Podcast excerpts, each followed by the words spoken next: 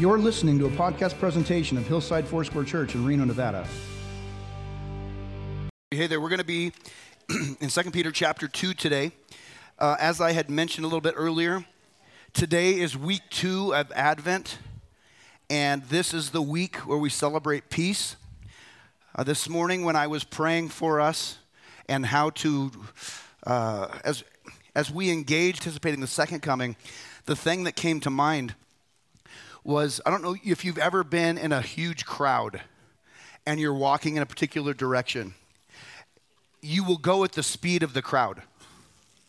I can remember, uh, I mentioned uh, last week, uh, Tim and Sue Meredith and Joni and I uh, in 2011 went and saw U2 play in Oakland. And I can remember when we were walking, choice except to walk at the speed of the 60 or so thousand people that were attempting to all get to a spot where they could ride the BART or ride public transportation, which was a whole. Our relationship grew to new depths and levels and heights and joy that night as we waited and waited and waited and waited and you know dodged. I mean, we were in Oaktown. I mean, come on, it's not like you want me walking through Oakland. Um, but it wanted to walk slower, we would have had to intentionally get off as far to the side as possible to avoid being trampled. Because when people are going so fast, it's very difficult to go at a different speed. It reminds me that in this time of year where it is, it's feeling like Christmas and it's, it can be very positive, there is also a franticness that some people adopt in their life. They can into this time. And it gets going so fast that even if you don't want to, you can find yourself being carried along by that. If you want to experience the peace of Jesus and of his reminder of his coming into your life, it may be very mindfully having to step to the side of the mainstream push and just be and wait for his grace and his instruction on what pace do you walk at? Because I'm not going to tell you, but I'm going to tell you walk at the, at the pace that Jesus has you walk, that it's life giving and not frantic and man, I can't wait till this is over. You hear what I'm saying? So may the peace of God be upon you over this next week. As we're in 2 Peter chapter 2, I got to tell you, uh, this entire summer, I, while I was on sabbatical, I knew that I knew that I knew that it, we were going to commit to go through 1st and 2nd Peter from, and I was very excited about it. But when I came to 2 Peter chapter 2, I came across a section of scripture that it's really hard to kind of parse that out or divide it up. It really has to be taken as a chunk. And it's a big chunk. And I got to tell you, this is different. What we're going to hear today, I believe, is different. It's not inconsistent with God's nature or it's not inconsistent with Scripture.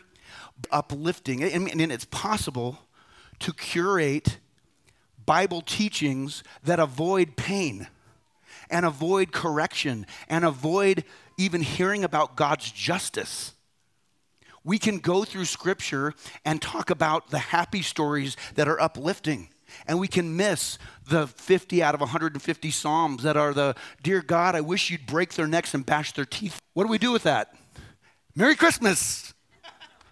It's, it's, it can be challenging. And we come across something here where Peter, he kind of goes off God's name in vain and misrepresent him to the world. And he's talking to people who are, yes, who would claim Christianity. And he's talking to people who maybe wouldn't claim Christianity, but they claim to speak in the name of Christ. Or let me just tell you what these teachings really mean. Or let's interpret it for 2022 and the culture we're in today. And as we're going through this, it's not easy reading or listening. It's challenging and it's meaty and it's like, wow. But at the heart of it is a promise of God's redemptive power for his people and his redemptive action for his people and also a very sure promise that those who would attempt to mock him with their words and their will receive the result or the consequences of that, and it will not be pretty. So I say all that to you because as we're going through this, this is if it was a song, it would be in a double minor key. Okay? It's not that I can't even do the one day it'll come back. It's not like we were singing the It's Christmas song where it's just, it's happy. This would be more like the Volga Boatman. Da, da, da, da, da. It's like, it's heavy. But it- there's redemption involved. Their only point of judgment that is addressed from God to others is those that will resist Him, who will stand against grace and forgiveness. And for those people, there is no recourse other than the consequences of their actions and choices. For the firstborns in the house, we say, Yes, this is good news. For the rest of us who would wrestle with the idea that we love the idea of justice, except for ourselves, we want mercy, you can know that a person who seeks God's mercy will find it but you will not oppose God. And we will wrap up this message today with the do not be deceived. God will not be mocked. However, you plant into the ground of your life, you will reap the consequences of that for good or for evil. I'll just try and be better than, than you know, than you know I could be. I'll be good and God will sort it out. There is none of that. There is the righteous who are people who have dedicated their life to follow Him, and there's people who do the Frank Sinatra. I'm doing it my way. That's it. Here we go. Second Peter, we're going to start with verses uh, 1 through 10 of chapter. There were also false prophets among the people, just as there will be false teachers among you. They will secretly introduce destructive heresies, even denying the sovereign Lord who bought them, bringing swift destruction on themselves. Many will follow their depraved conduct and will bring the way of truth into disrepute. In their greed, these teachers will exploit you with fabricated stories. Their condemnation has long been hanging over them. And therefore, if God did not spare angels when they sinned, but sent them to hell, putting them in chains of darkness to be held for judgment, if he did not spare the ancient world when he brought the flood on its ungodly people, but protected Noah, a preacher of righteousness, and seven others, if he condemned the cities of Sodom and Gomorrah by burning them to ashes and made them an example of what is going to happen to the ungodly, and if he rescued Lot, a righteous man who was distressed by the depraved conduct of the lawless, for that righteous man living among them day after day was tormented in his righteous soul by the lawless deeds he saw, then the Lord knows how to rescue the godly from trials and to hold the unrighteous for punishment on the day of judgment. This is especially true of those who follow the corrupt desire of the flesh and despise authority. One of the primary things Peter points the listeners to of his this, these both these letters is in the First Testament in the Old Testament. These prophecies, these testimonies tell of Christ and his coming and what God's going to do.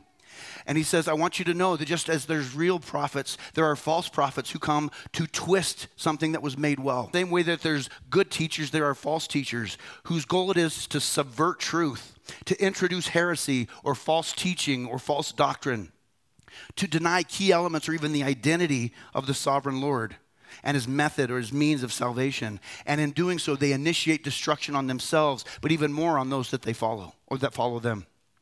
It says, Many people will follow false teachings because they are attracted by the sensuality or the depraved nature of what gets to happen.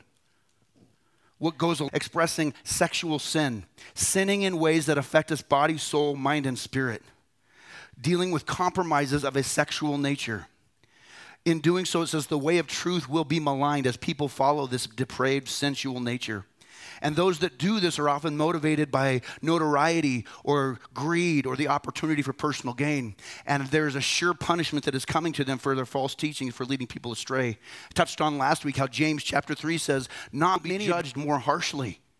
That doesn't mean you don't teach. It just makes sure you're not trying to bring your own twist on something or to modernize it or to make it seem more palatable.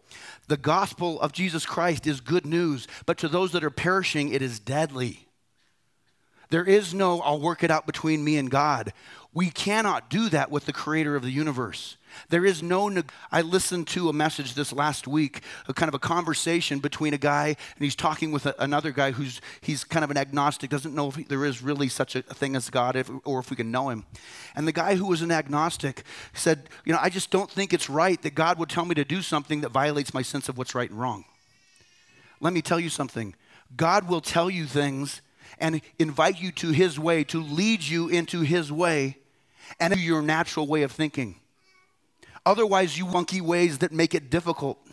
I'm talking about God saying, I want you to love your enemy. That's not fair.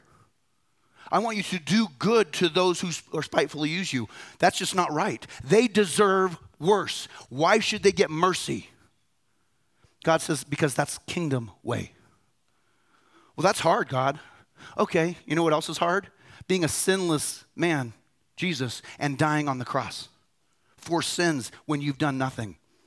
We can't really pull the justice card on Jesus and say, well, that's not fair because Jesus himself bore our sins in his body on the cross, that we could be dead to sin and alive to Christ. If left to our own devices, the Bible compares us to sheep, and if you've ever been around sheep, they are dumb. And they are dumb because they do what they think about doing. They do what the, they see people around them doing. I love to watch shepherd videos. I know some people watch other stuff. I watch shepherd videos. I watch shepherds who They've got their sheep congregation gathered together with five or six different flocks come together. And then as the, the, the flocks converge, like, how are they going to separate them? The shepherd just calls the name, and the sheep who are his follow him. It's beautiful. The shepherd's job is to also seek out and to rescue those, the sheep that, that get lost or get stuck. And my favorite video of all time about shepherds is the sheep that is stuck in a chasm. And the sheep jumps out and bounces two steps and goes right back into the chasm. Why? Because I'm free, I'm free. Ooh, again. The sheep does what it feels. It needs a shepherd to be led through the Holy Spirit. Otherwise, we will all do what we think is right. And in that situation, we end up in big trouble. Because if we each do what we want in the way we think is right, what we're actually doing is following the first and only commandment of what it means to follow the devil. Do what you want, do what you think you're supposed to do. It doesn't matter how it affects anyone else. God says, Follow me. It's a better way. See, I told you this is this. Now, Peter busts out a rabbinical proof here. You're thinking, I didn't know we we're going to do math. Well, it's not so much math, it's he's try, trying to make a point. And in Greek teaching, when a person says if, you know, the devil t- um, is tempting Jesus and says, Well, if you're the Son of God, he's not so much calling into question whether he's the Son of God, because he knows he is. Changeable with sense. So it's like, since this is true, since this is what happened, this is also going to happen. So in these rabbinical proofs, if equals since. And Peter uses several minor premises to point to a major premise. And I'm going to sum it all up right here. If or since God did not allow the fallen angels to get away with what they were doing, if He allowed the flood to happen, if He rescued Noah, if He destroyed Sodom and Gomorrah, if He rescued Lot, you can be sure how much more will He punish the and uphold His people, the godly. Okay? If you don't hear anything else, hear that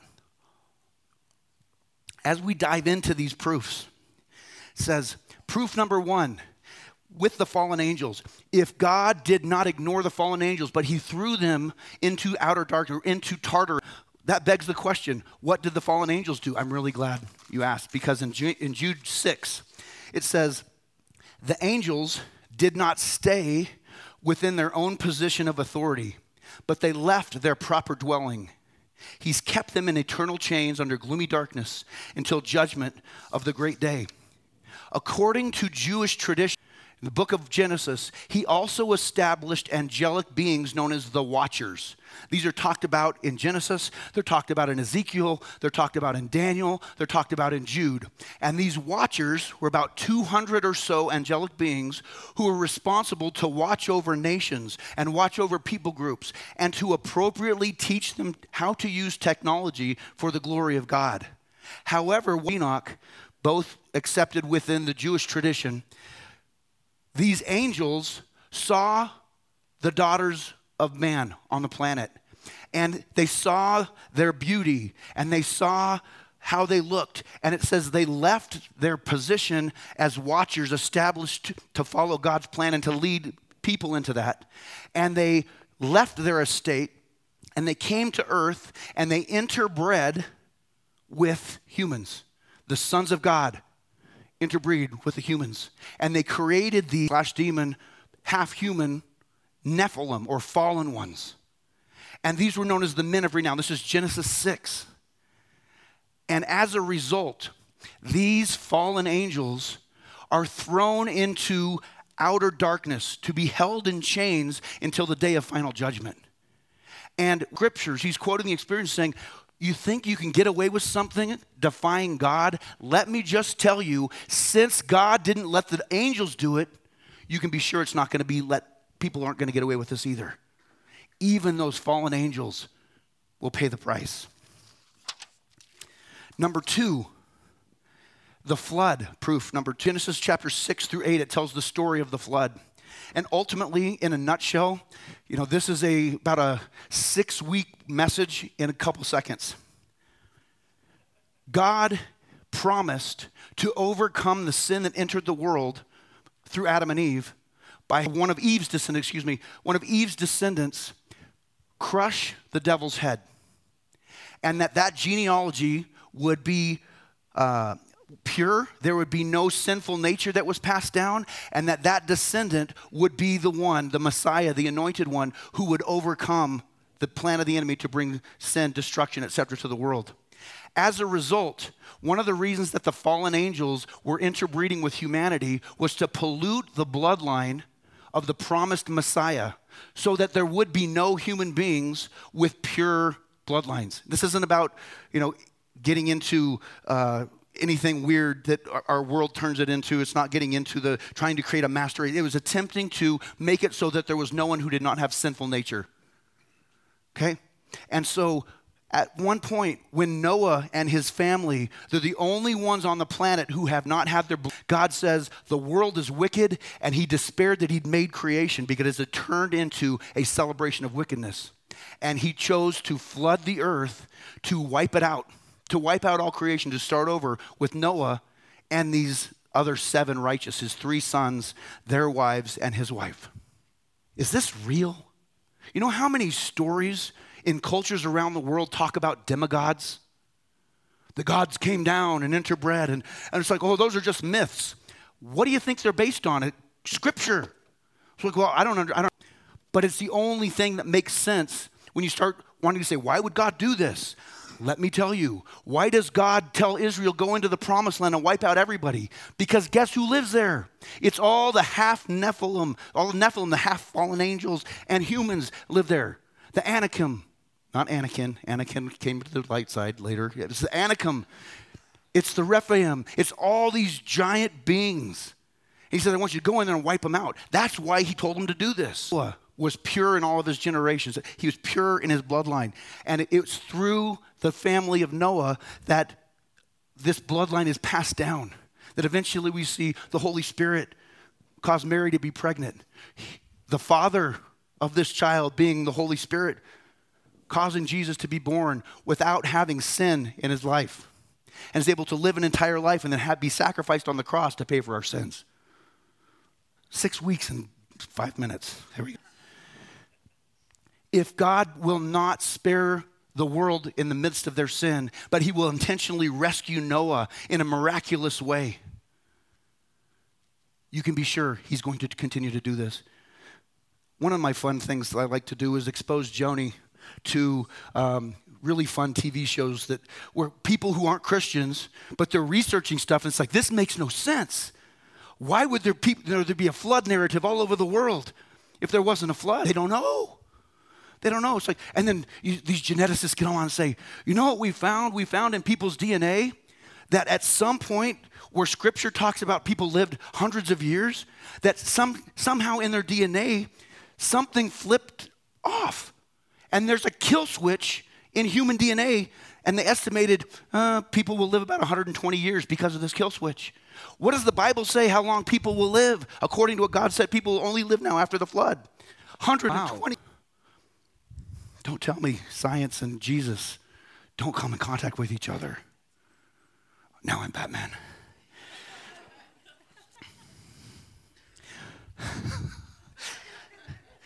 Out of the rabbit hole. And three, Sodom and Gomorrah. In the story of Sodom and Gomorrah, Abram and his nephew Lot, he loved Lot. Let me tell you,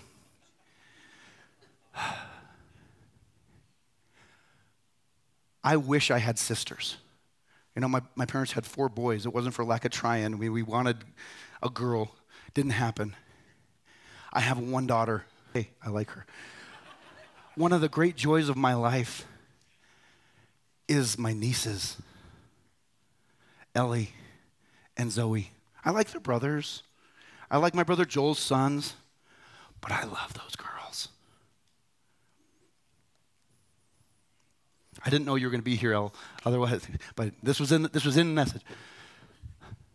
I'm convinced Abraham wanted the very best for his nephew Lot because Lot's dad had died, his brother.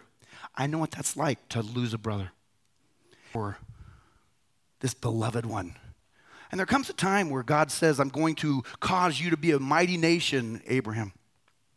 And he takes him and says, You know, you can pick anywhere you want to go. And he and Lot are both have these growing families and growing, um, excuse me, flocks, and they just got so much looking at it.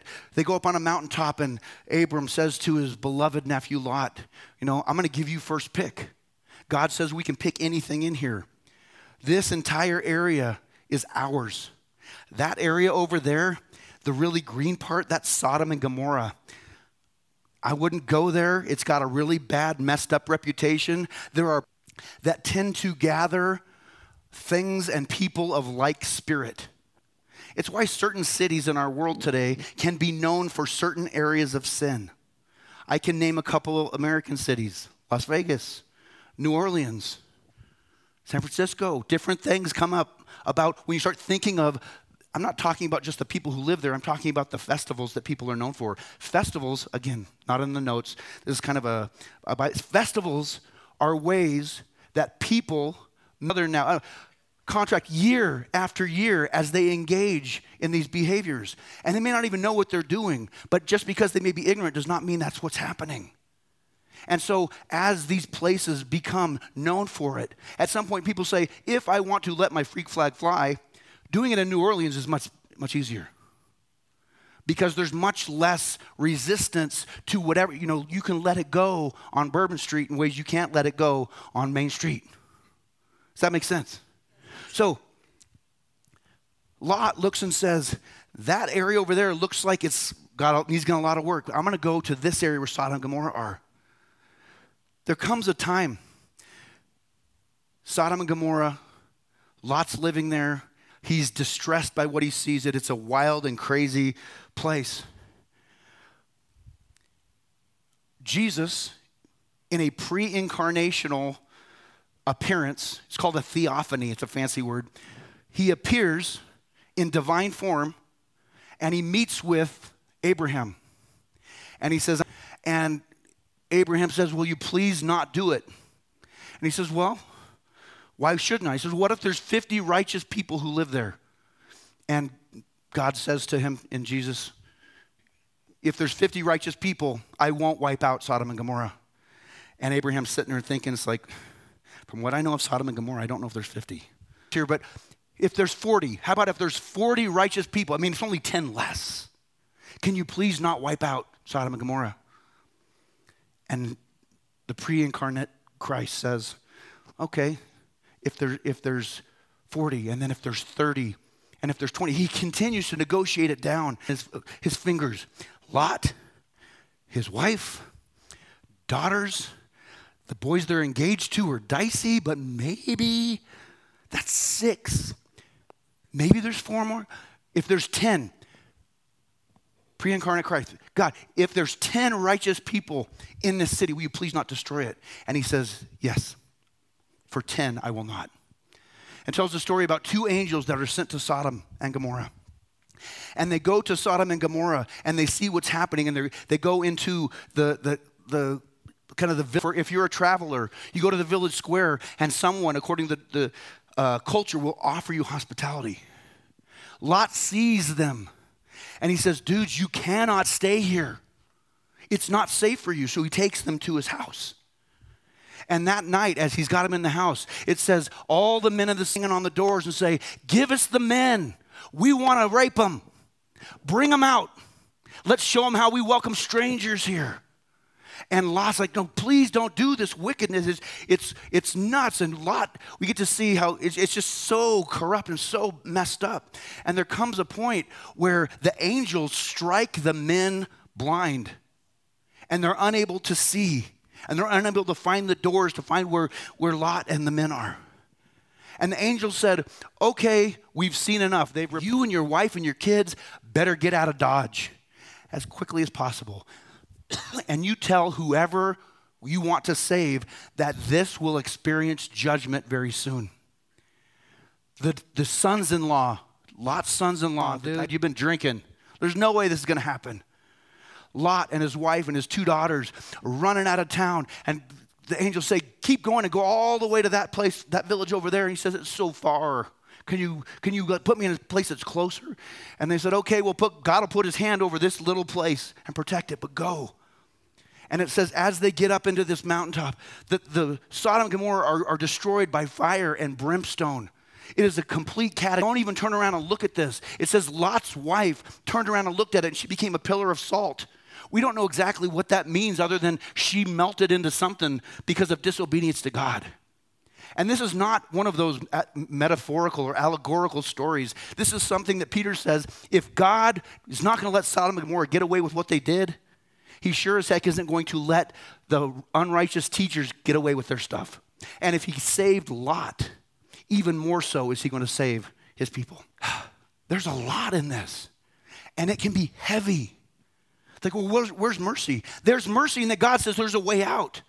You just can't have the way be your own way, it's His way. If this building was experiencing some sort of cataclysmic event, and every exit was affected by fire or affected by wild animals, except for that one. And you won't go. There's an 18 wheeler completely open in the back you can go get into and it'll take you to safety. And you insist on going out this door, but if you do, you're going to be destroyed. That is not on God. It is on you for insisting on your own way. Well, I don't want to go out to the south. I want to go. Safety and salvation is my way. Your way is destruction. And it repeats over and over and over. 2 Peter 2, second half of 10 through the end of the chapter. Bold and arrogant, they are not afraid to heap abuse on celestial beings. Yet, this is the characteristics of the false teachers. Bold and arrogant, they are not afraid to heap abuse on celestial beings, yet even angels, though they are stronger and more powerful, do not heap abuse on such. But these people blaspheme in matters they do not understand. They are like unreasoning animals, creatures of instinct, born only to be caught and destroyed. And like animals, they too will perish. They will be paid back with harm. They are blots and blemishes, reveling in their pleasures while they feast with you. With eyes full of adultery, they never stop sinning. They seduce the unstable. They are experts in greed and a cursed brood. They have left the straight way and wandered off to follow the way of Balaam, son of Bezer, who loved the wages of wickedness. But he was rebuked for his wrongdoing by a donkey, an animal without speech, who spoke with a human voice and restrained the prophet's madness. These people are springs without water and mists driven by the storm. Blackest darkness is reserved for them, for they mouth empty, boastful words, and by appealing to the lustful desires of the flesh, they entice people who are just escaping from those who live in error. They promise them freedom while they themselves are slaves of depravity, for people are slaves to whatever has mastered them. And if they have escaped the corruption of the world by knowing our Lord and Savior Jesus Christ and are again entangled in it and are overcome, they are worse, better for them not to have known the way of righteousness than to have known it and then to turn their backs on the sacred command that was passed on to them. Of them, the proverbs are true. A dog returns to its vomit, and a fool, uh, a dog returns to vomit, and a sow that is washed returns. This particular thread is probably the, one of the harshest portions in the New Testament proud, irrational, dominated by the sensual pursuits, selfish, manipulative, blasphemers of angelic beings, reckless, ignorant, shameless. There are people who believe that you can just call out whatever, name of Jesus, and just start speaking against angelic beings and speaking against principalities and powers rule of this dark world. Let me tell you, we have authority over darkness, in the power of Jesus only, not in our presumption. Our presumption. We cannot go and start challenging things that God never told us to go challenge. With great fear and trembling, do we ever engage in anything apart from what Jesus tells us to? We don't go seeking out, well, let's just cast down the spirit prevailing over Reno. When Paul is ministering in the, in the city of Ephesus, and millions of people a year are coming and, and worshiping at the temple of Artemis, the seventh wonder of the ancient world. Not one time did he call out Artemis. Not one time did he try to have a spiritual confrontation with this spirit that claimed the name of Jesus. And as the name of Jesus was lifted high, people are delivered from their, their slavery to sin and their slavery to serving Artemis. To the point where, within a few years, the people who served Artemis are like, hey, nobody does this anymore. What's the deal? It's because of Paul and that guy. He didn't ever once seek it out because God doesn't call us to go proclaim and speak against the principalities and powers and rule of this world. He calls us to proclaim the name of Jesus. Don't get so caught up in thinking, you know, like the disciples, hey, even the demons obey us. And Jesus said, I saw Satan fall like lightning from heaven. Rejoice that your name is written in the Lamb's book of life more than this other stuff. Focus on that. They are hypocrites, adulterers. They are constantly sinning. They're seducers of the weak willed. They're greedy. They're cursed. They've abandoned their own way for, for God's way for their own. Can't not go there. What's it talking about? Balaam and his donkey who talked. It's not a myth. Numbers chapter 22 through 24, the king of Moab, a guy named Balak, he hires a prophet named Balaam who gets filled with the Spirit of God even though he's kind of a foreigner, and he would prophesy. And Balak says, I'm scared of Israel, so I'm going to prophesy against Israel. I want you to curse them so that we can overcome them and we can beat them. Balaam says, How much are you going to pay me? And Balak says, It'll be this amount. And Balaam says, Yes, please. Balaam gets on his donkey and he starts to ride out to a high place, the better to curse you from, my dear.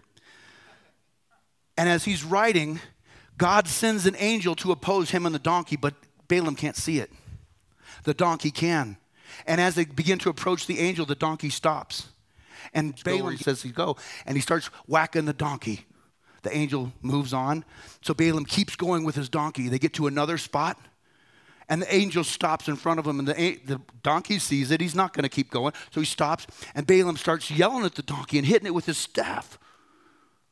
The angel leaves and goes to a place where it's a very narrow passageway between two kind of think about a chasm in a in, in, an angel standing there like this with a flaming sword in his hand. And they come up closer and balaam's trying to drive the donkey through and the angel's dodging the or the donkey's trying to dodge the angel and he squishes balaam's foot. And thinking blank donkey i can't believe it. And the donkey talks to him because god gave the donkey speech and god lets the donkey say Hey, have I ever done this before? I've been a good donkey. Why are you going to be beating me? I mean, do I have a track record of being bad? And the Balaam says, Well, no. And they're having a full on conversation. He says, Then please stop beating me. Come on. Come back. There we are. So this angel says, oh, I'm sorry, donkey. I'm sorry. It's like, you better not go forward thinking you're going to say anything other than what God can give you to say. And Balaam's all, Yes, sir. So Balak takes Balaam, and three different times he puts him on a different mountaintop and says, Okay, curse Israel. And he gets up there, and the Holy Spirit comes upon him, and he prophesies, and he blesses Israel, and he curses Moab. And Balak is like, I paid him money for this. And same thing happens. He takes to another place, and the same thing happens. And Balaam's like, I cannot curse Israel if that's what God is not doing. I can only speak what God puts in my mouth. And Balak says, I wasted money. Balaam says, I got a, I got a plan though. I know how we can get them. I know what we can do. According to Numbers chapter 25, Revelation chapter 2, Balaam told Balak, the way to cause Israel to fall is through sexual compromise. Get your women to invite their men, get them to invite them to their feasts where they're eating food sacrificed to idols, and then invite them to your orgies. They will not serve another God if you try and come at them straightforward. But if you come at them through their sexuality, and it, what we see in Numbers 25, it says, and Israel fell. That is the way of Balaam. Sexual compromise. This is not a high handed morality message here. This is a the plan that was used back in the day is still effective today because we are vulnerable sexually. And we live in a, would you believe it if I said a highly sexualized culture? Things happen that don't seem to be actually right, even to the age of beginning to target children. We want to give them a voice to choose their own way. I ain't giving a three year old a voice to choose their own way in anything. Because my three year old grandson is not going to choose what is right. We are made to train them up in the way that they should go, not to create robots, but to tr- teach them the way to, that is right. If we will not teach them the way that is right, we hate them. Uh, who am I to say stove? Who am I to say don't stick your finger in a light socket? Who am I to say don't you know take sticks and whack people with them? I, just, I, I don't want to be repressive. No, we need to teach. If we don't correct, we don't love. If we don't teach, we don't lead, we do not love. Does that make sense? Finally, there are springs without water. I don't know if you've ever been in the desert. Driving through, I believe it was the between Lee Vining and Bishop in our old Volkswagen bus. And Volkswagen buses are wonderful when they run. However, they do not always run. As a testimony, my friend Moses could probably tell you this. It's why you always carry a bunch of extra stuff. And I can remember the first couple times when we were going through this, and all of a sudden it overheated. It's like, where, which way? He says, well, Vining's 30 miles this way, Bishop's 40 to 50 miles that way, so we'll see. And it's like, what are we going to do? We're going to sit here. I can remember looking as we're in this Owens River Valley and looking out, and you can see where it's like, it looks like there's water out there. You know what it is? It's a mirage. What he's saying here is, it looks like there's springs with living water, but instead it's just a mist. It's, it's, it's nothing. It's supposed to be refreshing instead. And I love this blackest darkness is reserved for people who lead others into this, who mouth empty words without substance, who entice the weak using lustful desires, who pull people back into error who had just escaped it. It'd be similar to a person who has had a drinking problem or has been involved in drugs and is coming out of it and coming to the point of freedom, and a person coming in and saying, Hey, it's not sorry, drink just one, just one. And maybe the person who's saying that can have just one, but the person who they're trying to lead, if one is 13, one is the, is the handle. It's that type of deceptive, terrible crud that God is confronting and says, This will not be allowed, and there will be punishment for it. It would have been better for those people who've been delivered by God to have never known God. Galatians 6, verses 7 and 8, as we wrap up. Do not be deceived, God cannot be mocked. A man reaps what he sows, and whatever he sows to please their flesh, from the flesh will reap destruction. Whoever sows to please the Spirit, from the Spirit will reap eternal life. Let me tell you, you sow and plant in your life to please God. You, there is no fear in any of this for you if you try to mock God, if you try and pull one over on him, there is no escape from the punishment that will come and it will be brought on you by yourself. I hope what you hear today is a God will not let anybody get away with attempting to mock him or to lead others into destruction, but he will rescue in a desperate, powerful way who comes to him according to his grace by Jesus through faith. That makes sense? Okay. Heavenly Father, we thank you for your word that is true. I ask you to apply to our hearts today the scriptures that were read in a way that is life giving. Lord, I would bind every spirit except for the Holy Spirit in Jesus' name. Every twisted spirit that would want to, to take your word and make it seem different than it is, or spirit of truth that we would understand your word, that we would apply it, and that we would lead our families and invite our friends in those areas to walk according to your truth. I pray that you would give us insight and wisdom, that we'd be able to tell the difference and to discern between right and wrong. And that when we engage, we will be bold people who declare your truth, not because we've got a corner on it, but because you've given it to us to give to others. I pray that you would strengthen us in Jesus' name, according to your purposes, according to your plans. Thank you for rescuing people who are dependent upon you.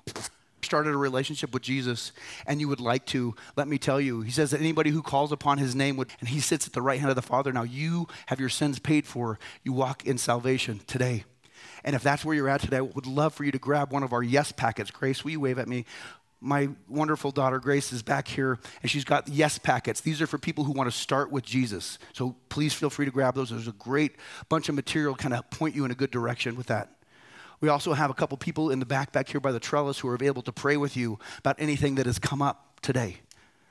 I recognize, at least in my own mind, that the message today, it had some hard stuff in it, but I see so much goodness and so much joy and so many good promises of God saying, I've got my people. And there will be a consequence for those that want to wreak, wreak havoc and reap destruction. There is also going to be a consequence, and that is the consequence is Jesus for the so may the Lord bless you and keep you. May the Lord make his face to shine on you and be gracious to you. May he turn his face toward you and give you peace. Bless you. Bless you today with everything you need to walk with him. Have a great rest of your day. This has been a podcast presentation of Hillside Foursquare Church in Reno, Nevada. You can reach us via email at web at hillside4.org. That's W E B at hillside, the number 4.org.